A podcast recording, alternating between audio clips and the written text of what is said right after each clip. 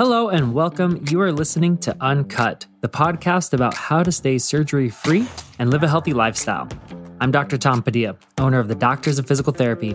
It's a clinic that leads the U.S. in helping adults over 30 to avoid surgery and drugs and live an active, healthy lifestyle. If you're looking for ways to maximize not only the years in your life, but the life in your years, you're in the right place. We are committed to delivering information that will help you live life today and for many, many years to come.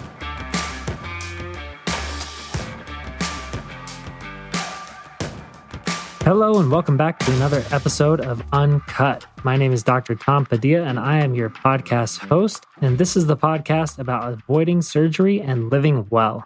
And today we're going to talk about a hot topic that a lot of my clients ask me, and that is what does foam rolling really do? What does massage do?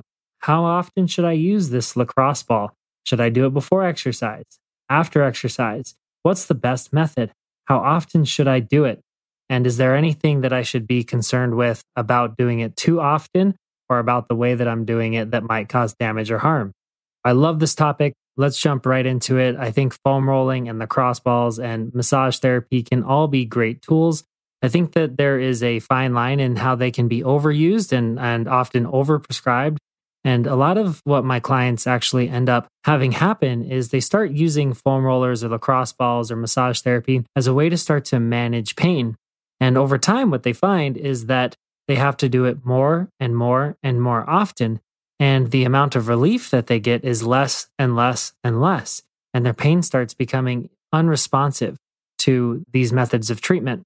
And usually that's when it's indicated that there's something underlying that's going on that it, you're actually not resolving. So if you are having to foam roll over and over, it's helpful to understand exactly what it is that the foam roller is helping you do, why it gives you that short term pain relief, and then why it's also not the tool that's going to solve your issue. So here are the benefits. So foam rolling can be really great because it increases blood flow, which naturally decreases tension in a muscle. So let's say that you've got a muscle that is overworking. We'll use the TFL, for example, which is the muscle that attaches to your IT band. Fun fact your IT band is actually a tendon and not a muscle. So if you are foam rolling it and it is excruciating, it is not going to stop being excruciating. And you should actually focus on a muscle called your TFL, which is the contractile part of the IT band up at the top of your hip. Now, I'm choosing this muscle because it is one of the leading compensators that we see with our clients here. It compensates for a lot of the deeper hip musculature. We see it affecting cyclists, runners.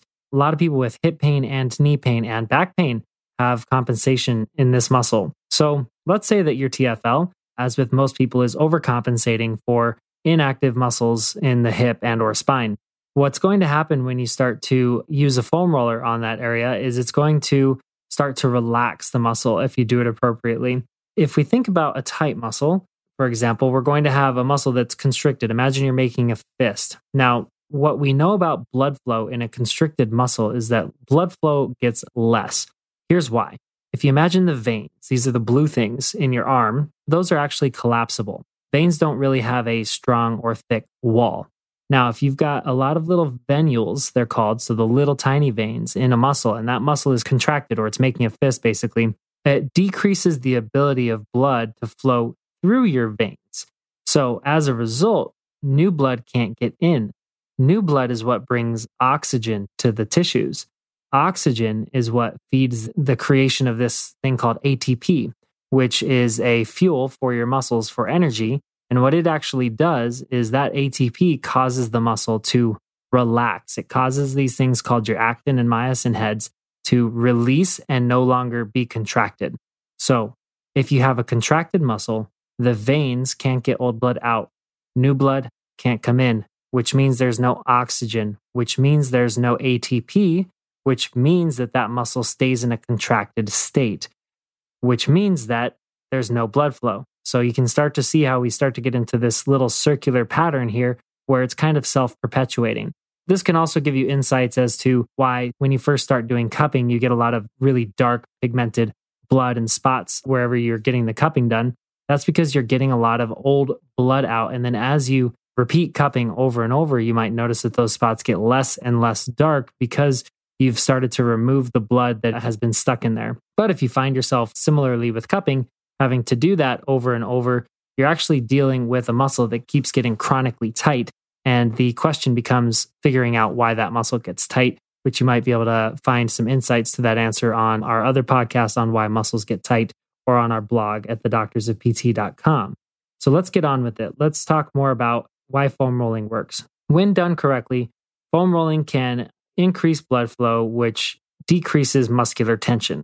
Now, if these muscles are restricting your range of motion, let's say the range of motion that you're able to actually train in, it will result in you actually being able to have a greater range of motion through which you can train.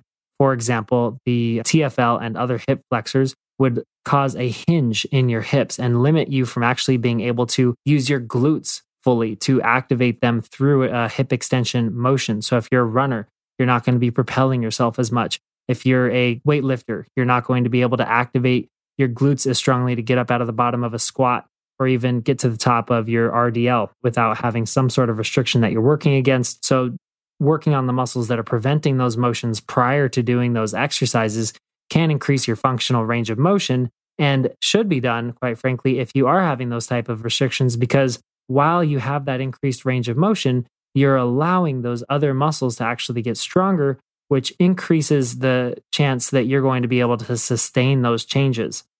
Now, a lot of the time, something like TFL tightness can cause increased pain. So, foam rolling can cause a reduction of pain in a muscle if you're having muscular pain by increasing that blood flow, which does help feed the nerves and decrease pain. But it can also decrease pain in other areas like the bursa of your hip if you're getting a lot of hip bursitis because that TFL is overactive and compressing the bursa whenever you go through your training motions. And the last thing that I really like foam rolling and soft tissue work for is a diagnostic.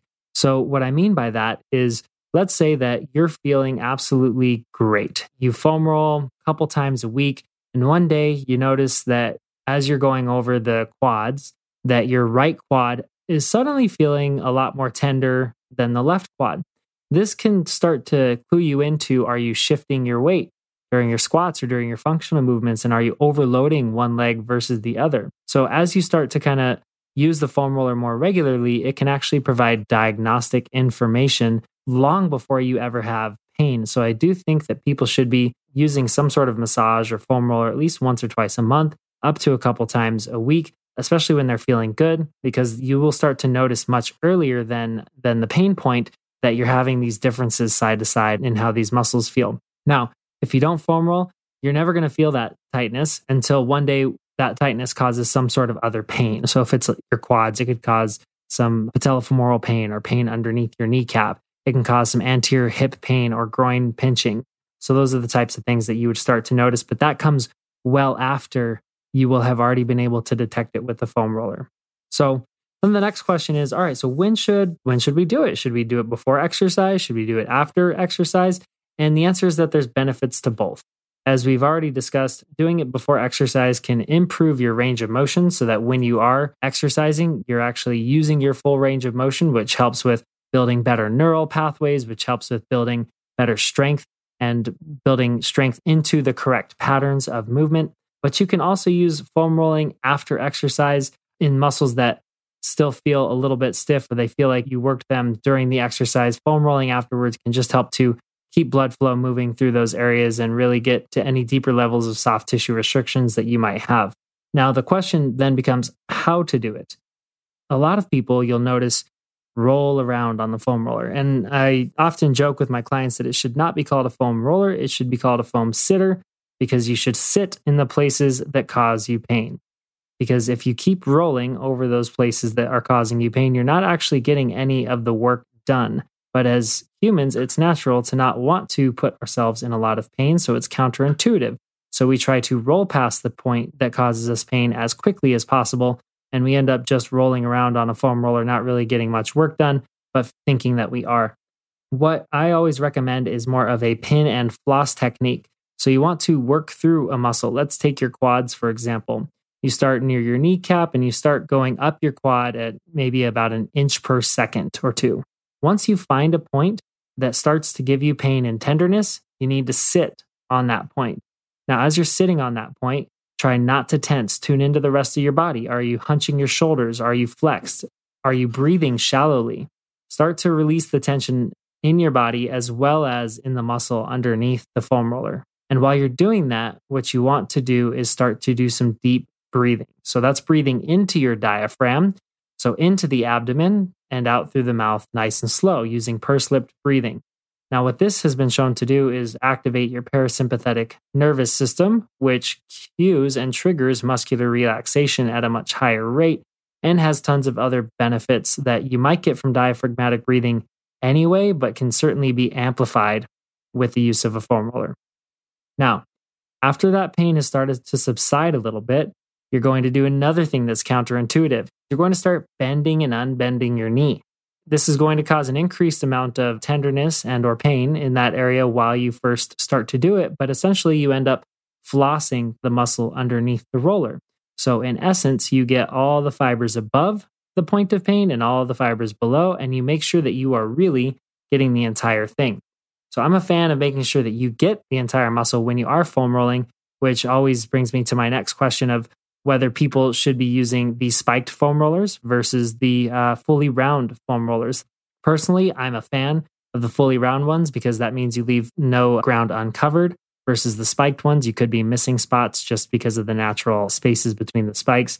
But an argument for the spiked ones might be that when you do hit a spot, you are using an increased amount of pressure that is more direct over that spot.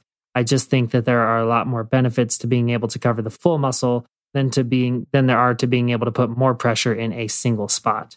So when you're foam rolling, do that pin and floss method. You should only really be working on a muscle group for about two to three minutes. And you only want to do this two to three times a week, every other day at the most. You will actually have a reverse effect on your muscular system if you try to foam roll daily or even a couple times a day.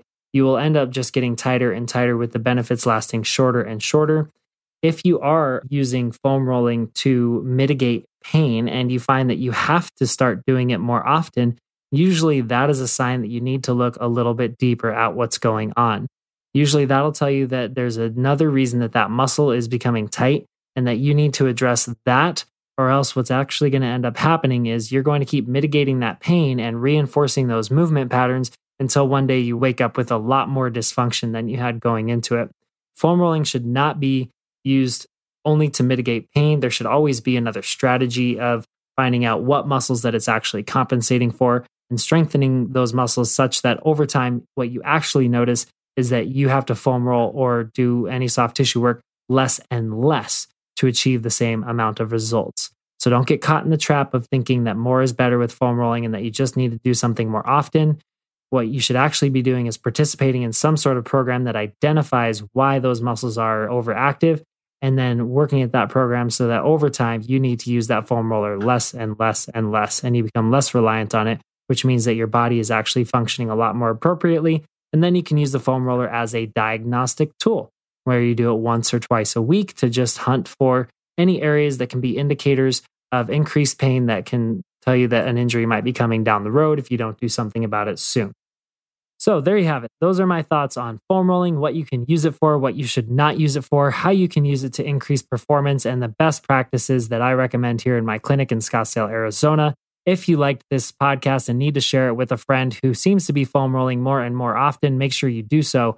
If you like information like this, you can check out a lot more on our podcast channel, as well as on our website, www.thedoctorsofpt.com. We have lots of helpful tips and tricks to help you perform better, to help you get out of pain. If you like this podcast, make sure you like it, subscribe, and share with friends so that we can reach more people. And until next time, get out there and live life today.